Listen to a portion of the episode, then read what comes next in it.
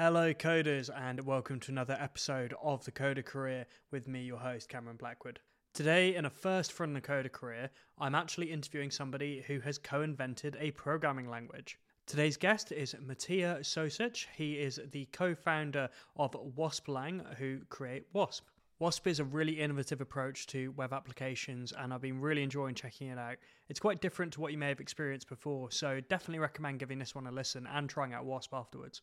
Matija joins me to discuss how he originally got into technology, his previous entrepreneurial ventures, and of course, why he decided to create a tool like Wasp. A quick plug for the local listeners of the Coder Career as well. We are hosting another event with X Design on the 10th of May. You can hear from myself, where I'll be giving a talk on Supabase and Vercel, and there will also be an excellent panel hosted by former guest Parul Singh. The panel will consist of former guest and former international rugby player Lee Jones, who transitioned to a career in technology, Louise Shambrook, who is one of the moderators of the Coder Careers Discord community and is a previous social worker turned software engineer, and Alison Wood, who is a senior software engineer at XDesign, having transitioned into software engineering after a mathematics degree and some time spent working in travel and tourism. Tickets are free, but they are limited, so please make sure you do check the event link and sign up for the waiting list if they have run out, because we will be encouraging people to release tickets if they are no longer able to attend. Apologies for the long bit of housekeeping, but it's going to be a really great event, so I hope to see you all there. Without further ado, here's my conversation with Matija Sosic. Hi, Matija, how are you doing? Thanks so much for joining me.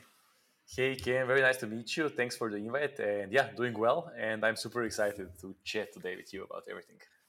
Likewise, because I think without giving the game away too much, this is the first time we have had someone on the show who has literally invented a programming language uh, or any kind of like dev tool as uh, the size of this. So this is uh, very exciting. So um, who are you and what are you doing right now? Uh, yeah, sure. Super shortly about me.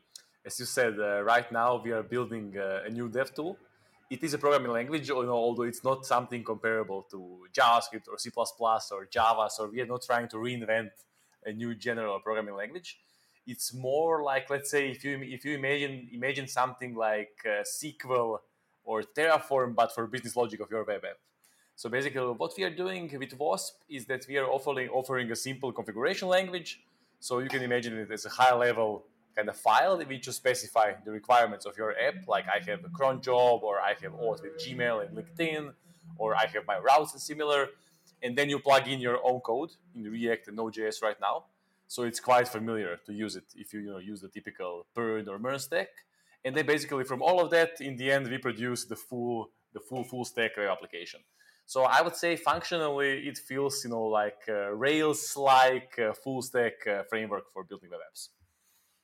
Yeah, I, I was pretty shocked when I saw how much can just be generated from the uh, command line when I first tried it uh, last week. Actually, it was it was pretty impressive. I've never seen anything like that in JavaScript ecosystem. It's really cool. Mm, thanks, thanks. Yeah. so before um, before you came to uh, working on Wasp and everything like that, um, what's your original background? Obviously, you went the conventional route in terms of studying comp sci. Where did your inspiration come from, and how did you break into the world of technology? Mm, yeah, yeah. No, I'm coming from kind of traditional uh, comp sci route, as you said.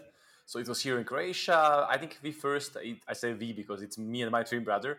So we are kind of partners in crime in all the projects pretty much. So I will be I will be mentioning Martin a lot here as well. So yeah, we are both kind of. I think in high school we first you know started doing programming because it was like a class in high school. We were doing some algorithmic competitions and similar, and that kind of naturally led us to studying computer science so finished both uh, bachelor's and masters here in Croatia. And I think kind of in the last year of the uni- university, we started playing, you know, with first ideas, kind of side projects. Uh, we were building some apps, like typical, you know, SaaSes. Angular was hot back there, so exploring exploring that. But I would say our inspiration for Wasp came actually, you know, from building multiple, like you know, big apps, like you know, typical sales dashboard applications over a couple of years. So as I said, like you know, first we started just with kind of pure PHP and build a CMS in it, and it was like jQuery on the front end. Then we moved to Angular, Java on the back end, uh, Backbone on the front end, and you know, finally landed with React and Node, which was kind of you know again the new thing like six, seven years, six, seven years ago. But you know, kind of the gist of all these experiences was that you know we felt that every couple of years we need to relearn the whole stack you know, just to build the same thing all over again. And it kind of felt, you know, oh, now I know Angular, but I have to drop this knowledge and I have to learn React because now that's popular. And there's like, you know, like a bunch of new ways I have to adopt and figure out what are the best practices around it and similar. So it just felt like, you know, like we are reinventing stuff all over again while you know the requirements of your app are kind of from the out looking from the outside they're very similar it's always like you know you have authentication you have users then you have some dashboards with resources you are managing it all kind of sounded very similar to what you have done you know five years ago as well so i think our main motivation was you know there should be at some point kind of some abstraction layer which will basically let you describe your application hey i want i want auth with google and linkedin and that's going to be enough like you don't have to figure out what specifically to do in React or Angular or something else, like that's going to be enough to make it work. So I think you know that was kind of the spark, the first spark we got, you know, into why we should uh, start Wasp. Yeah, I, I, think that that's a really interesting point. I, it always comes back to one of my favorite rules is uh, the Pareto law of 20% of your work gets you 80% of results. And if you can somehow have a uh, tool that will do um, the rest of the work for you that 80% that's very intensive laborious and then you can focus on that additional 20% value add that's unique to the solution you're working on um, it ma- makes a lot of sense and i often find that um, i've been through that recently with a project i've been working on where uh, but on the back end where i hmm. started mm. using supabase uh, if you've come across that before and i found sure. that incredibly um, incredibly useful for the for the back end side of things and it, it's interesting it seems like there's more and more um, more and more solutions where we're starting to abstract stuff, which I think is promising because I find, and feel free to disagree, but I find developers often don't think like entrepreneurs, where we try and rebuild the same thing every time when actually we don't leverage stuff that's at our disposal. So I think this is very, true. it's a very exciting innovation. Yeah, yeah, true, true. I think in, in one hand, it's nothing new. Like, you know, we had frameworks 20 years ago. So mm. I think, you know, people have been building frameworks and uh, backend as services for a while but there is always like there is there is always like another wave of technology which kind of you know makes one step ahead of the frameworks you have right now. And then again you have to figure out the new framework or the new you know backend as a service to cover all the latest use cases. Either is it like a postgres as technology you want to use that instead of firebase for example or is it you know like this modern kind of you want to use rpc between client and the server and you know, you just use the modern auth libraries and similar? I think there is always kind of this competition between you know just technology going forward and basically frameworks and abstractions uh, catching up on top of them. Yeah, that's uh, that's very interesting. Um, I haven't actually. Uh, it's only been recently in my career that I've been able to sit back and actually consider that because now I'm at the point where I'm like trying to get up to senior engineer in, in my day job and all the rest of it, and yeah, instead yeah. of panicking just trying to make sure that I understand everything. Now I'm trying to think more about the wider ecosystem, and it just goes it goes very deep. And the more you think about it, the more interesting the problem actually gets. So it's a huge area, and I definitely encourage people um, earlier in their career that are listening to this to not be afraid of thinking about how the wider ecosystem works and what you can learn from it. It's it's really good to to level up that way. Yeah, yeah, no, I agree. I think dev tools are like one area which you know there is never enough innovation because as you're saying, it's so wide, and you know everything is advancing so quickly. There is like always new opportunities opening. You know, like a couple of years ago, there wasn't GraphQL, there wasn't React Query, there mm. wasn't something. So whenever something new comes, kind of introduces some new concepts, and again, but there are also new problems. So there are, there are like always new ways to figure out like how to use them in the best way so yeah, I think even that we have a lot of tools right now, I think there is a space for a lot more tools. And yeah. I mean, also on the other hand, what you're saying, you know, being a developer and kind of trying to catch up on everything, I, I agree that's hard. I think it's it's very hard, you know, for a developer to try out all the possible solutions before actually choosing one. Choosing one, like it's impossible. Like you're not going to try ten frameworks, you know, before choosing something probably. So yeah, I think it, it comes a lot, you know, to kind of hearing from others what's good, what works, what's modern, doing some of your own investigation. But yeah, no, it's a, it's a kind of fast moving world. But on the other hand, like a lot of stuff are actually still the same as we had them, I don't know, like 10 years ago. yeah. And many principles obviously stay yeah, the same as well. Like exactly. It, I people always it, it, this is the interesting question I get actually from a lot of people that aren't programmers or even involved in technology. They know the term programming language and they expect it to be like uh, if I, you know, they're like, oh, okay, so you do JavaScript. Um, but if you were to learn Python, it's like you have to learn absolutely everything again, is, is the way people think, because it's like they think of it in terms of natural languages. Like if I was to learn French, German, Croatian, Chinese, um, if it was every single you want, but actually the principles always stay the same. Like a loop is a loop. Um, you know, a deployment process is a deployment process. Like the principles stay the same. So it's learning the one. Um, that's the important thing learning something first and i think that's definitely a lesson that i've i've learned probably far too late. So again something i'd pass on to listeners is just actually the principles will always remain the same and an advantage you can have as a junior is you can pick up a new tool like wasp and teach it to the senior developers at your company to um, to give them a value add which i think is it's a nifty trick actually to uh, to advance your career is learn the new stuff and teach it to the senior devs True, true, hundred percent. Because sometimes you know, being a senior dev, kind of you know, you you had enough of new technology. You just want stuff that works, which is you know, battle, battle tested and proven. Although I mean, there is also exception. Like a lot of senior developers are even using Wasp, and kind of you know, they just want to use it for side projects. But yeah, I think junior developers are kind of those you know, they, they're often kind of very vocal, spending time you know, just learning, sharing what they learn. So I think there is like especially good you know user base for kind of adoption of uh, of new technologies. It's it's it's also something that that we noticed. Yeah, and it, the something I wanted to ask as well was you've had a history of being an entrepreneur before this as well. You've had multiple software startups. Was was this basically where the inspiration for Wasp came from, uh, or was it that you wanted to be able to quickly um, build useful products and then, like I said, do that twenty percent on top? Mm-hmm, mm-hmm. I, I think it was both you know like on one hand so we had a couple of projects before. I would say like one before this was actually like you know like officially a startup. You know like we had customers doing stuff and similar. So that previous project was actually like you know like a typical saas tool. You know it was like a, it was like a saas for public speakers and basically it was offering them an easy way to collect uh, kind of emails from people in the audience. So it was like a simple way to make a landing page specifically for your presentation your talk and you know in the end you will share like a special link which somebody could visit from the audience leave their email and get your goodies like presentation i don't like discounts extra courses or similar. So that was like very exciting for us in sense you know making something that somebody is using and having users. It was uh, you know like amazing feeling that we you know we haven't really felt before you know just being on the developer side disconnected from users you know from from people who are using your product. So we love that but on the other side, it was uh, really hard for us to to develop a product which was not for us as users. You know, obviously we were not public speakers, so you know it it was like uh, it was hard to have this feedback loop, kind of seeing you know what makes sense for for them. You have to interview a lot of public speakers, observe them, and then integrate integrate that back into the product. But that is hard when everything is you know online and the public speakers are around the world and you have no way basically into following them and seeing seeing what they do with your product. So for us, still it, it was super fun, but in the end, it proved you know the market that we were into was quite small, so you know it couldn't really grow to like something that, that's going to be like huge and venture backed. So you know we decided that uh, we love the idea of building a product, but we would love to build something which is more interesting to us as users. So this is how we you know then ended up in in DevTools, which I feel is now a perfect perfect blend for our interests.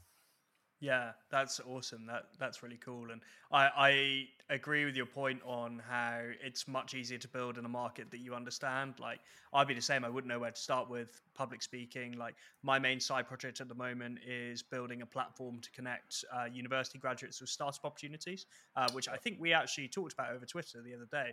And yeah. it's for me, I understand the market because um, I used to be a technical recruiter before I learnt to code myself. Um, and that was, in fact, the inspiration. Uh, basically, I got sick of recruiting people that were making more money than me and having more fun than me. Uh, yeah. So I decided to learn to code. And I thought my, my, my, first job out of university was basically in a high growth startup and i learned so much in that two years and uh, compared to a lot of people who i knew who were working for maybe the big banks or the big consultancies so i thought there's no clear path for students to be connected um, mm-hmm. with jobs. So that's where I figured, oh, okay, I can I can leverage my previous experience. I know how the recruitment process works. So um, the advice always I always give to people is just try and solve some problem that you've encountered in in your workplace. Yeah, exactly. No, I couldn't agree more with that. That would also be my number one advice, you know, for anybody who wants to kind of get into into something like like this.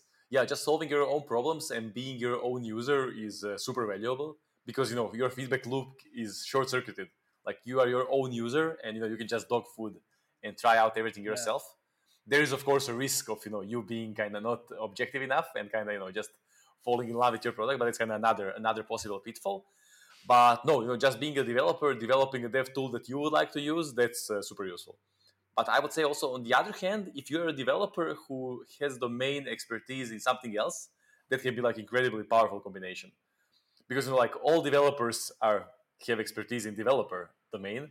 But for example, if you are I don't know, like you like beers or you're like you know you are playing with chemistry or something, that can be like a really cool combination because you have unique insight into I don't know like chemistry or hardware problems but you're also able to develop the solution uh, for the problem. So yeah. I, I, I saw that like many times, and that can also you know work incredibly well. Yeah, that's a, it's a really good point. It's something uh, something that's worth highlighting as well because um, I always think learning to code is the ultimate entrepreneurship hack.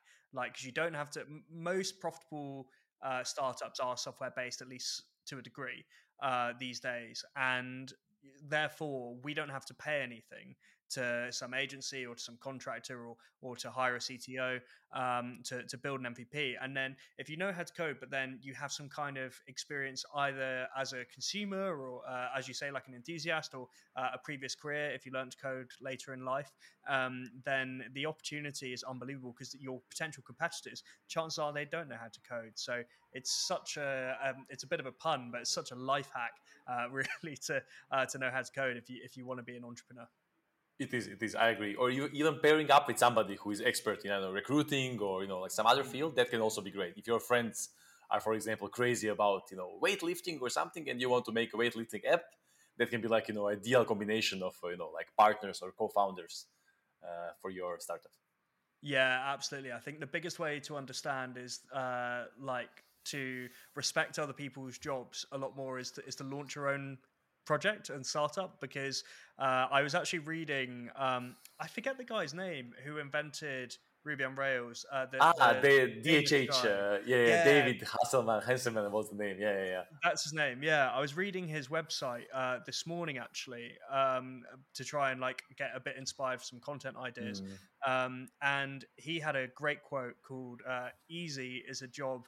Is a word that people use to describe other people's jobs, um, which I think was really cool and it's something that you can pick up from starting your own businesses yeah, is yeah. you'll be able to get the respect for every other job there is and um, whilst it's great to attempt it yourself it can be really good to get a co-founder who say is an expert in something like marketing which yeah. i think before i started trying to build independent projects i had no idea how complex marketing was it's crazy True, true. No, I also, you know, I always thought like, ah, you know, marketing is easy, like development is the hardest part. Like anybody, anybody can do marketing, right? But you know then when we ended up spending like 90% of our time you know just doing marketing uh, cold emailing uh, sales basically you know that's kind of you see how hard it is and you know you start appreciating development much more in sense like oh that's so fulfilling you know that, that's the easy part that's the fun part yeah yeah absolutely um, I, I, had a question, uh, sort of switching the topic slightly back to WASP itself. Um, mm. I was reading some of the documentation, uh, around how you actually go through the process of building it. And I can't even imagine a gargantuan task like building a developer tool. So it's very cool. But I noticed it was written in uh, in Haskell. Am I, uh, am I right in thinking that? That's a really interesting choice. Yeah. yeah. exactly. Okay, and I mean there is a story behind this. I'm happy happy to share. You know how we how we decided on it. So I mean it all started with us learning Haskell in the university. So there was like you know one special course, uh, like only course in functional programming, mm. and we took it. You know we were interested into it, and it was really interesting. Like you know, we used Java before, uh, C++, I think mostly. So like you know, like like really heavily object-oriented programming languages, and I think Python a bit also. But yeah, like Haskell was, you know, it seemed so elegant, and the whole functional paradigm was like, you know, like it was. Yes, it is a bit like mathematical, and we were always a bit more into theory. Like we liked that part, so that that was also intriguing to us. But on the other hand, yeah, it was just like you know very elegant to use. Like and everything was you know kind of looks like a formula. So there is no like you know like those off by one errors or like oh I forgot something here. It's much more kind of concise and looks more kind of like a logical expressions, for example, right? So that was you know just kind of why we became interested into it. But then again, you know, after finishing the course, it was really hard to find application for it because you know like most of the companies are kind of JavaScript or developing apps or similar. So it wasn't like you know you could easily uh, stamp on the Haskell project. So you know we, we actually mostly we kept uh, working on web applications as I mentioned. It was funnily enough, you know, because because we never identified uh, as like oh no, I'm I'm just a web developer. Like we were always more like I'm a general developer. I like you know algorithms, machine learning, and I know we were, we were actually doing a lot of work in bioinformatics, for example, which which was fun. But again, funnily enough, whatever project or job we picked up, in the end, uh, we had to build a web app. Because, like, you know, whatever, whatever you do, like algorithm, pipeline, the workflow, data stuff, in the end, you have to deliver it to the end user. And typically, it was, you know, like smaller companies or startups. So we also always had to build up the client, the web client for, for, for, for the end user. And again, it took, you know, it was the hardest part of the whole project uh, regularly, you know like we built algorithms and all the stuff machine learning and everything but then again we spent like 80% of our time on figuring out you know how to build a web app authentication i know like crud and similar. So i think that that was a big part you know why we felt okay like you know this is really hard compared to the rest of the things we are doing. And you know we feel there should be some improvement or advancement here. Uh, but yeah sorry i digressed you know to the point of haskell we kind of waited until the right opportunity. And you know when kind of when wasp idea came came came true you know haskell felt like a really good tool for the job. Because as you said you know we were, we were building a programming language sort of you know which comes with its own compiler. And haskell is kind of known best as a tool for writing compilers. Mm-hmm. you know because it has kind of these high level constructs which makes you know that really easy. And they, it has a lot of libraries for parsing and generating stuff in the code. So it was like you know like a really good fit. I would say again, like it's not the only solution that you you can use. You know, you could use C++ or Rust or even Java or Scala, but you know, this was just kind of the right combination of what we liked and wanted to use. Plus, it it was objectively a good tool for the job. Yeah, that makes sense. I think something that's often lost in the conversation as well is what do you actually like using? As you just mentioned, it's so important because if you're not going to enjoy working on something, then you're not going to produce your best work. Like I love React personally, so I'm going to use it on the front end versus something like Angular, which I struggled through. But other people give me the other way around. Yeah, exactly, exactly. Because in the end, I think there is no right answer. Like for for any any project, there is at least two technologies, if not more, that could be you know like equally justified to to be used. So yeah, I think you know just you having fun is a big factor, especially in the beginning, because you know sometimes having fun is all that is left. You know that you have right now when you know even maybe if, if it doesn't look like your product is taking off or you know like that you're going to have any users still if you're having fun you are more likely to keep working on it until you reach that point where you actually also start getting outside uh, interest. Yeah Absolutely. I mean, the, probably two of the biggest sub segments of people to listen to the show are people that are like actually learning to code right now because they're a career changer or they're in the process of launching a product. Um, so this that advice really applies to both of them. Where in the sense of you know you got to keep it fun if you're launching product because sometimes you will hit the sort of I think they call it the valley of hopelessness. Uh, and then if you're learning to code, I think it's similar. You hit this uh, valley of hopelessness. And I actually spoke to a guy who I won't name him obviously, but he messaged me on LinkedIn today uh, saying like, I, I don't know you, you don't know me, but I saw you're a coder from a non-traditional background. I've been teaching myself for six months, and I feel kind of hopeless now at this point. Like, what should I do next? Uh, and you know, I said to him similarly, like, just remember to keep it fun like work on something that genuinely makes you smile that you enjoy it can be a fun project doesn't have to be the next instagram or, or tiktok you know um, keep it fun and it's one of the best ways to keep the motivation because um, particularly for the i mean obviously in entrepreneurship it, it's key to keep consistent but for learning to code and, and landing that job the consistency of studying and working through is key and if you're keeping it fun you're keeping it consistent or yeah, the other way around yeah yeah. you know, no, no, true, true. No, no, I completely agree, and I, I think you know you really hit the right point of kind of you know having having fun. I think also you know another thing is just learning because I mean learning is fun in the end, right? When you feel you are mm-hmm. learning, you're actually having fun. So you know, I think for us it was also like you know, it, I mean, it didn't, it didn't start as a kind of startup or like you know like a fully blown project. It was just hey, like you know, this sounds like an interesting idea. Plus, we always wanted to use Haskell for something. So, you know, like, let's try it. We are going to get better at Haskell, learn it. Plus, we are going to test this hypothesis we have. Like, is it possible to make a, like configuration language for building web apps. So we always like whatever was happening on the outside, which was nothing in the beginning, right? we always had those two components: learning Haskell plus having fun with you know like a new tool for building web apps. And basically, it was always fun. We were learning and we were curious to see what's going to end up, you know, from all the stuff that we are doing. So I think that's something super important to keep in mind because you know once it gets hard with either you're learning how to code a new language or you know just making your project if there is that one component which is not dependent on the outside world that, that's the thing which is going to keep which is going to keep you going in your in your efforts. Yeah. And i think what your point about how you know this is this is something we just want to do is so important especially in the dev tool world. Like i think so many cool dev uh, developer tool uh, products came out of people saying wouldn't it be cool if we could do this? Yeah. I want to give this a go. And you know, so what if nothing comes of it? Let's just give it a go. I think that's that's awesome and such a good approach to have, and that, that's how great products start. I think. True. No, I think it is the you know it is the correct mindset. If you start from the beginning, you know it has to be huge, and if it's not huge from the beginning, I'm just going to quit. Then it's not going probably to work out because you know there are so many snakes you're going to hit. But if you just start with the mindset, you know, like this is just my side project, and I'm just curious to see what's going to come out of this then you're going to have a lot of fun at first. And you know whatever happens next it's going to be like a bonus on top. So it's not something that you know that is given. I think this, the, the same was for us you know. I was just super curious like what's going to happen if i frame this as a language? What's going to mm. happen if we add this part for authentication? Like what if we add our own cli for this for example right? So i'm still curious. Like i still have like a bunch of at least 10 things i'm curious about you know to see what's going to happen so that's really, I think, the, the gist of it. Yeah. Yeah. I can imagine that first time you entered the the uh, the CLI command, the like npx. Is it generate wasp or start wasp? Uh, and yeah. it actually like generates. That must have been a crazy feeling, like kind of a it's alive kind of moment. I must imagine. Yeah, yeah exactly. Yeah, and um, in terms of Haskell, actually, I have a curiosity around that. Would you recommend the average developer to learn Haskell, and and why or why not? Mm-hmm. Yeah, it's it's a very good question. I think you know just like the the just learning a new language is already super beneficial, and you know like probably you're going to start with the JavaScript or Python. Those are I would say the most popular uh, languages, you know, kind of which are widely used right now. So that, that that's a good choice.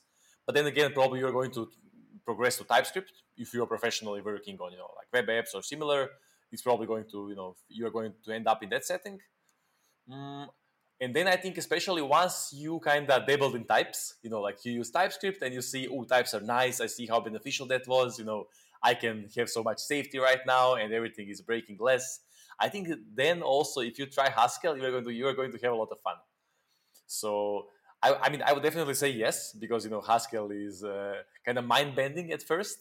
Although people people often say it's it's hard and like you know you have to be academic to learn it but that's actually just it's not true. Uh, I, would just say you know the there is a bit of that aura uh, around the language because it's not so you know super widely used and it's not, it's not, it's not that popular. But actually, once you get into it, it's still it's a pretty huge community. Like there is uh, people using it in production, people using it for their projects, and there is like always somebody who's going to help you. Like there are companies behind you know different libraries which are basically maintaining them actively. So there is a big community which is always, and they are especially willing to help, you know, because everybody is kind of, you know, so condensed. Like you are always going to meet the actual author of the library. Like, oh, here's the guy, and he is going to answer your question.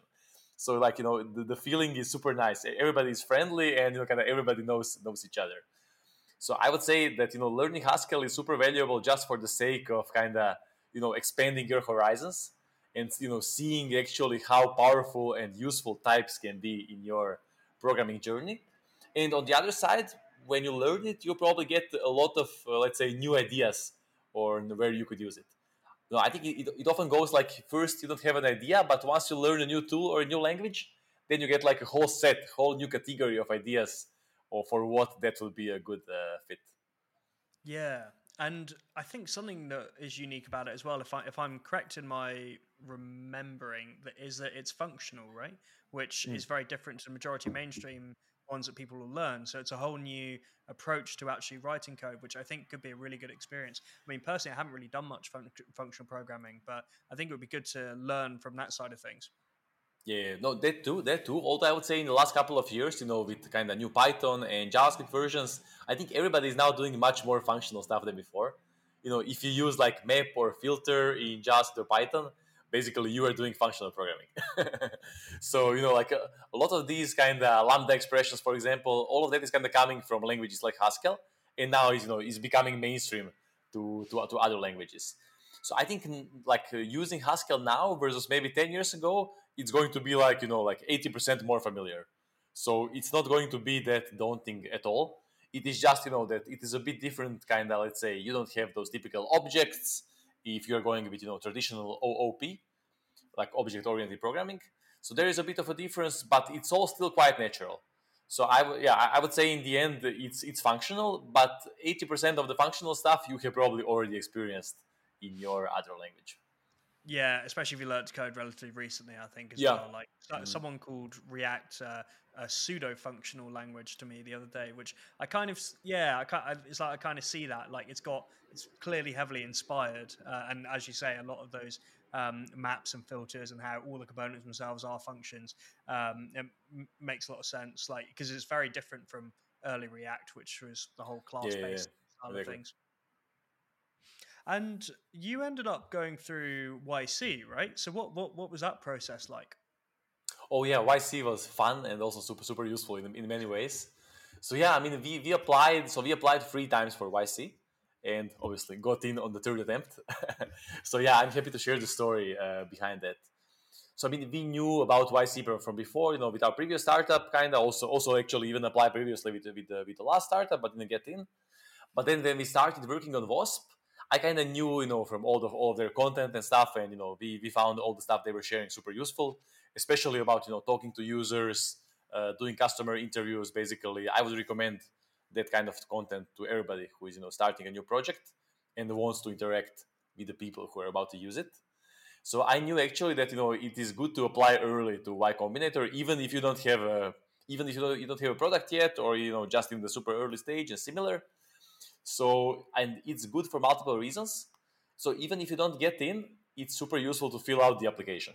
So, you know, the application is like, you know, like a pretty big document asking like, you know, what's your idea? Why you are building it? Are there any competitors? How are you going to make money? So all these questions are, you know, pretty good to make you think about, you know, like all these questions.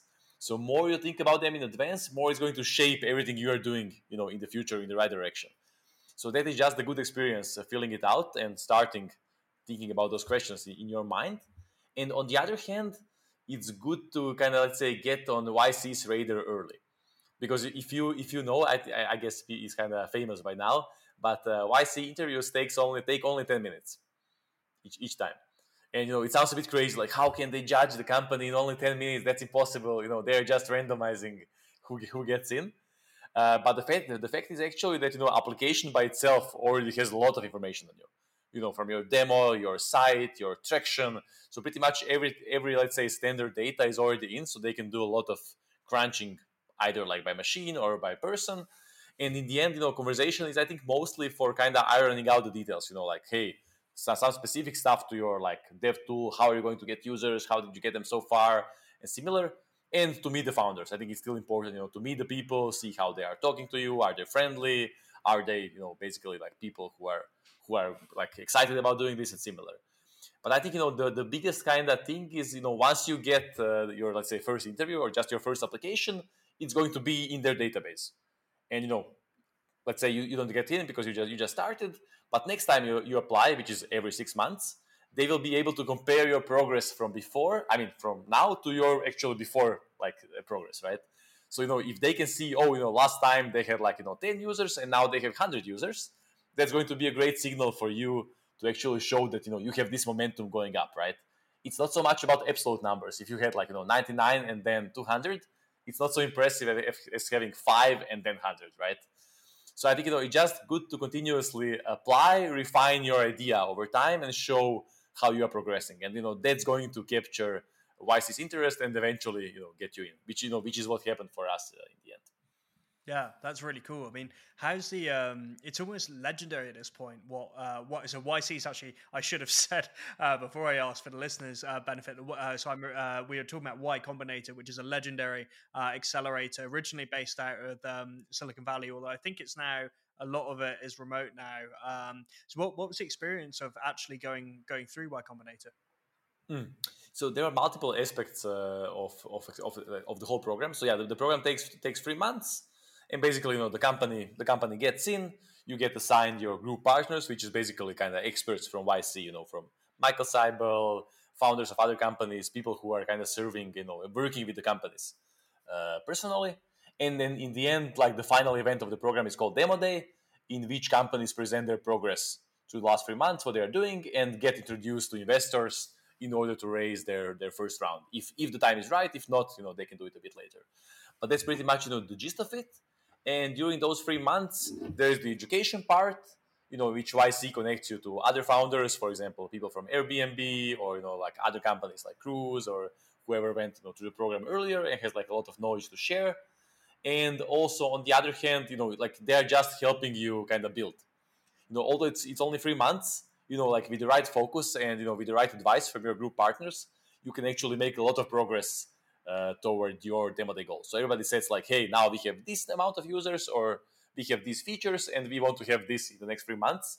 And yeah, it's just amazing, you know, how this kind of you feel like the whole group of all the companies of all the startups are working towards their, their goals and it's very energizing and very motivating to be the part of that group so a lot of work gets done uh, during these three months yeah, I can I can imagine it's. I mean, there's a reason why they call it an accelerator. So I can yeah, imagine yeah. it's a really uh, really cool process. Definitely on the bucket list for me one day uh, to try and uh, to try and get in there. Like uh, yeah, I've known a lot of people go go through it, and they've all said, "Yeah, it's awesome experience." Did Did you do it in California, or, or were you out in Croatia when you did it? So that one was remote. It was the second one which was remote, and I think one or two also were remote. But now they are back. Uh, they are back in person.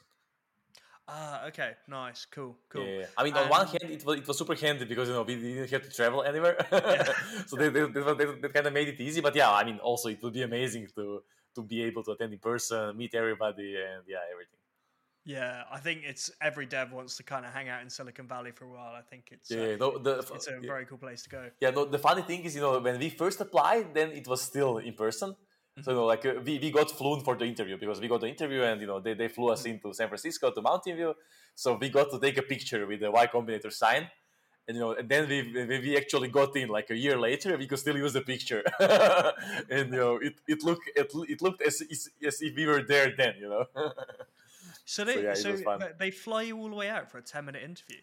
Yes, if you get to the interview stage, they fly you all the way in. You know, pay all the expenses for trip, for accommodation, yeah, it's it's a bit crazy. That is crazy. Because that must be a what, like a twelve-hour flight at least. That's that's mad. It, it, was it was a lot, yeah. From Europe, Croatia, it's yeah, yeah exactly about like twelve yeah. hours. Like I think it was like sixteen, you know, with all the layovers and everything. Yeah. Yeah, but I guess after the after the um, the application interview is done, then it's a it's a holiday, right? So uh, that's always a plus. a bit, a bit like you're crashed from everything. You're like, ah, I can't do it anymore. But you know, at least you know, you go around the city, have a bit of a holiday. Yeah, yeah so that, that is a nice part. But you know, what I wanted to share, kind of, you know, I think there is like one more part, you know, YC, which is maybe not mentioned kind of directly, and you know, which is super useful even after the program. So I think for us, like long term, that is actually the main value of the program is the community. So the, you know, the community is simply amazing, and you know, like for example, we are now building a dev tool, and there's like a bunch of successful dev tool companies which have been through hmm. YC, and you know, like, like GitLab, for example. I mean, Supabase is also also now there, and like you know, Docker and similar. So it, it is just amazing, you know, to be basically able to tap into that knowledge because there is like internal community. You can reach out to people, chat with them, get advice and also even after the program there is always like possibility to reach out ask for advice get testers you know get people to chat with you. So i think you know just that sense of uh, having so much knowledge concentrated in a single community is a huge kind of value value add you know even after the program like long, long time after. Yeah. Yeah that that makes a lot of sense. And you know it's always always good to uh, kind of immerse yourself working with people that are also uh, either already achieved the goals that you're looking to do or in that process as well because you just learn off each other and um, you know that applies for not even just entrepreneurship but coding as well like bringing it back to people that are learning um, right now to code then you know the more you work with people that are either achieved that in terms of they've gone and got a job or uh, or they're going through the process themselves then the more likely it is you'll succeed yeah, yeah, no, th- th- th- that's exactly the case. Because you know, right now, you know, only three months in, you don't have the problems you're going to have a year later. So you know, just then you realize, oh, like those other guys actually did this, so I can ask them, you know, what was the best way to handle this, and that's you know just incredibly helpful to always have somebody to lean on, ask questions, and, and learn. Yeah, one of my favorite parts about hosting this podcast is the fact that I know that I'm hopefully helping people not make mistakes that I made uh, in my career, and uh, you know that that's always it's always nice, and a lot of people have done that for me. So um, this is a way of me kind of doing that to a lot of people at once, which is uh, which is a nice, I think, a, a nice feeling um, for sure. And for um, for the future, now that you're obviously very heavily invested in the uh, uh, in a developer uh, tool and, and web development space, um, as invested as anyone can be, uh, really, um, what do you see uh, as as the future of uh, web development? Really, I mean, we're seeing a theme of rise of um, generative AI um, mm. and a lot of improving developer tools with uh, all kinds of cool stuff coming out. What do you see as the next sort of few years, and what can people get excited about, and what should people look for? Yeah, it's a good question, and I think I think obviously GPT is you know on everybody's mind. Yeah. So no, we have uh, we have also I mean which is super which is super exciting. I agree. Uh, we have actually been thinking a lot and kind of you know testing and kind of having fun have fun with that lately. I actually wrote an article about kind of you know what is the future of programming going to look like. You know, like let's say you know like programming languages versus right now versus GPT. Are we going to even need programming languages? How are they going to evolve? Mm-hmm. So I can share the link maybe also after after the call. It got quite popular on Hacker News, and I think it had like 200 plus comments. So like a lot of discussion emerged from that. But to, to kind of let's say, I think the gist of it, it uh, is, uh, and kind of my my my personal prediction is that uh, both sides are going to keep evolving. So you know both libraries, frameworks, and programming languages and also generative AI GPT is going to be super helpful. I mean, why why is that so? I mean, let's say, I mean, my assumption is, you know, although now we have GPT who is really able to do some some cool stuff, you know, on the other hand, it's not really likely that we are going to be stuck with React 16 or 18 forever, right? so, you know, I think it's pretty pretty safe to assume that uh, both sides have to keep improving and I think you know it's going to it's going to go in a way because I mean it, it is the same as they have been improving so far. You know, like typically we use jQuery, it was fun, we loved it, but then you know we started noticing some things are repeating. Like for example, like managing state was really hard. Everything had to had to do had to be done by callbacks. So we invented React. Great. And then you know again the same like you know we had with React we are repeating this and this, and then we invented frameworks. So I think you know every new tool is going to solve one set of problems but you know with using it over the years we are going to kind of we are going to notice another set of patterns which we keep repeating. You know like i was saying before we keep repeating auth we keep repeating like you know crud across the client and the server and similar and then again we get new abstractions which are solving that. So i think this loop is going to keep going and you know just continue evolving into more abstract uh, concepts but on the other hand, GPT and or you know just kind of let's say generative code code generation is going to be super helpful in kind of bringing in you know bringing all this kind of stuff to your IDE super quickly. You know, be, you know, before you had to look up documentation, figure out how to I don't know like do hooks in React or how to you know use Redux or similar. But now it's going to be you know right here when you start typing it, which is great. But then again, you know, once you have used Redux or used Query for hundred times, you know maybe somebody is going to implement like you know new new keyword in the language which is going to solve your problem. So that's going to become part of the language but something else is going to become a pattern which is going to be you know filled in for you by by gpt copilot x or you know copilot ai whatever whatever it is. So i think you know we're going to see this constant interplay between auto completion and like you know IDE helpers and again frameworks libraries and languages evolving to capture those patterns as they become mature enough to be captured into a library or, or language. Yeah, that that that makes a lot of sense. And the only thing that's really starting to worry me about Chat GPT in particular um, mm. is how often it's confidently incorrect.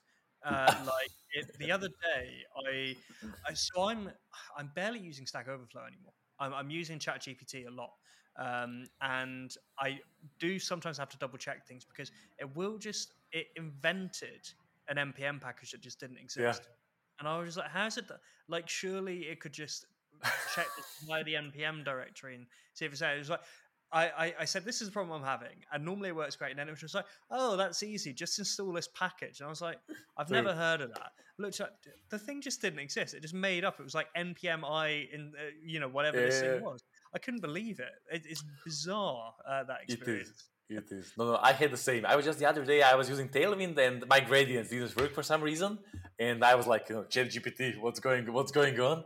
it was yeah you know just install this uh, plugin gradient you know you just have to use tailwind gradient plugin and that was great but then turned out it doesn't exist so yeah obviously you know i think it, it often kind of come up, comes up with you know like like convenient uh, plugins packages uh, even like you know cli command flags like you know this flag would solve everything but it doesn't exist so I mean, obviously that's kind of you know an issue with generative AI, which kind of you know hallucinations and not being able to kind of, I mean, just being too confident in what in what it says.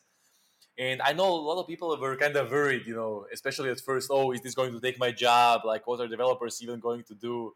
And you know, is this is this AGI? You know, what's going to happen? But I think you know, like there is like a big, I mean, a big difference between AGI, which is actually somebody who can replace humans, and you know, which in and what we are seeing right now, which is basically like super nice and super smart uh, auto completion. I mean, of course, I don't know what's going to happen tomorrow and if they're going to come up with AGI.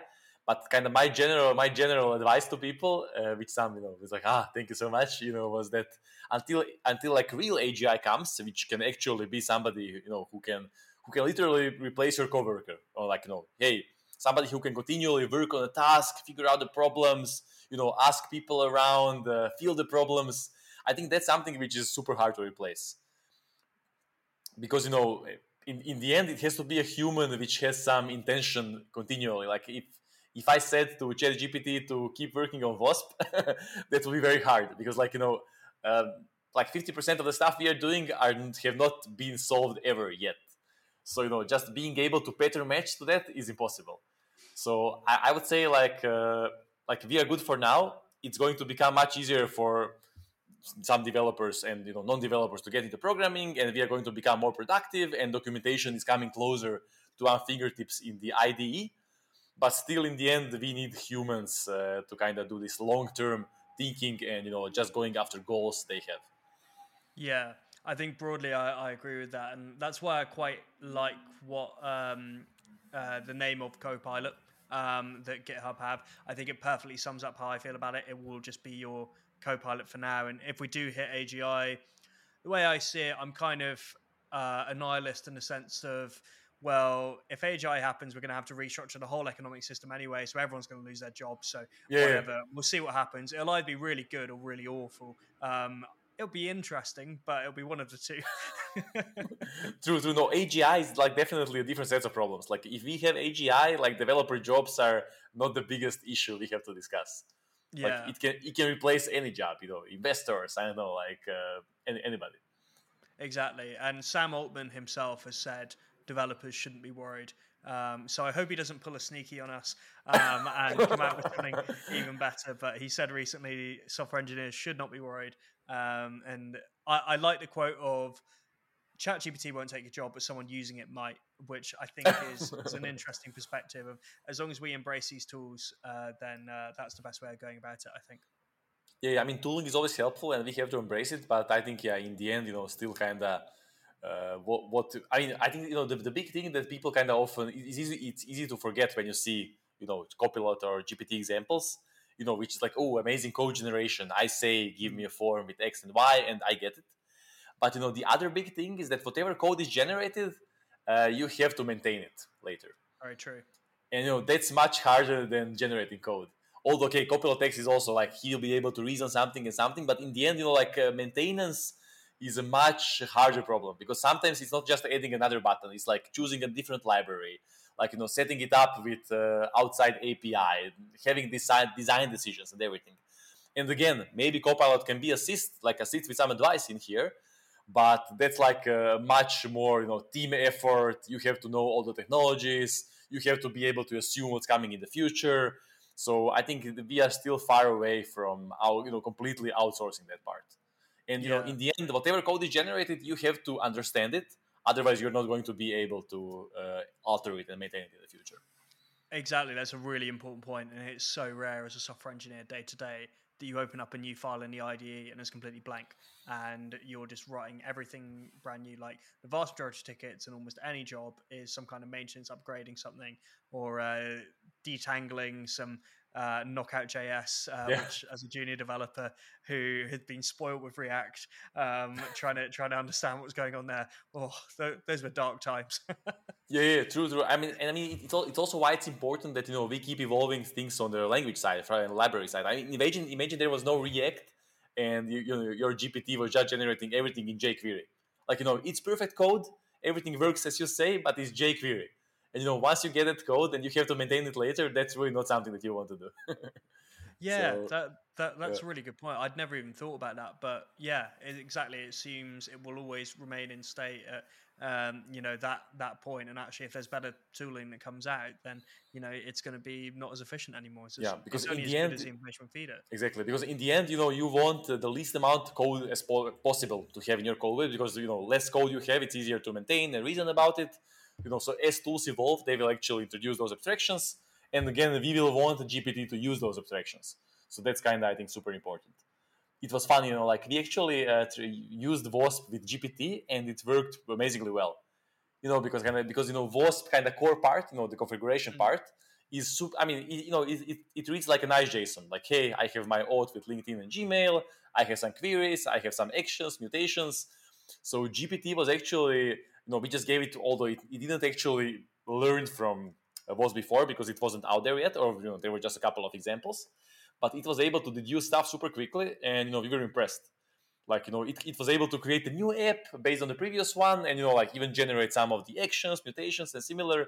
So, so I think that you know, like kind of there are going to be more and more languages and frameworks which are kind of you know, let's say designed for GPT you know because mm-hmm. gpt can learn much easier from high level stuff because you know everything is kind of more condensed and the logic is kind of more human readable so i think in the future that's that's what we are going to see you know yeah. gpt is going to have an easier time and we are going to have easier time with more high level uh, solutions yeah I agree. I think I think that's a really good point. And um, for people who want to find out more about Wasp, because I, I, truly mean it, and not just because you've come on the podcast, I, I found it a really innovative experience, and um, really enjoy using it so far, and I'm going to definitely use it some more. If people want to find out more about Wasp, what, what what's the best way?